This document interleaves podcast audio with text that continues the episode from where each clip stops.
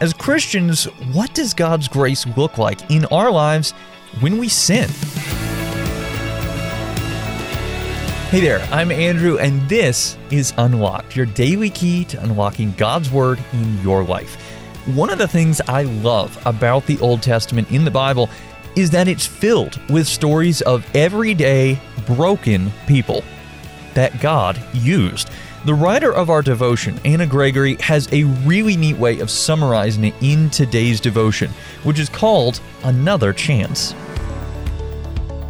Our God is the God of another chance. The Bible includes many examples of God's people getting another chance after they sinned. When God called Moses to lead his people out of bondage, Moses tried to tell God he couldn't, making all kinds of excuses. I, I, I can't speak well. I don't know how to get these people to follow me. Just just pick someone else. But God insisted he would empower Moses and his brother Aaron to do the job. Moses relented, did what God called him to do, and got another chance to obey. David, a great king in Israel, sinned when he took Bathsheba. David then killed her husband to cover up what he did.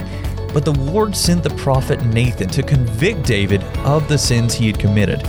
David repented, and God gave him another chance. Even though David sinned, God forgave him and allowed him to be an ancestor of Jesus, the true king. Paul imprisoned, tortured, and killed Christians. But then, when Paul was heading to another city to imprison more of God's followers, Jesus called his name. After that, Paul became one of God's greatest missionaries, bringing the good news of Jesus all over the world. God gave him another chance. God is amazing. Even when we mess up and sin against Him, He will give us another chance if we confess our sin and repent. So let's talk about this. What are some questions going through your mind right now? When God gives us something we don't deserve, like a second chance, it's called grace. Take a look at Romans chapter 6. As Christians, what does God's grace look like in our lives when we sin? As you and I can read in 1 John chapter 1 verse 9, if we confess our sins, he is faithful and righteous to forgive us our sins and to cleanse us from all unrighteousness. Now, I'd encourage you to read in your Bible John chapter 1 including that verse that we just read there to help keep God's Word alive in your life.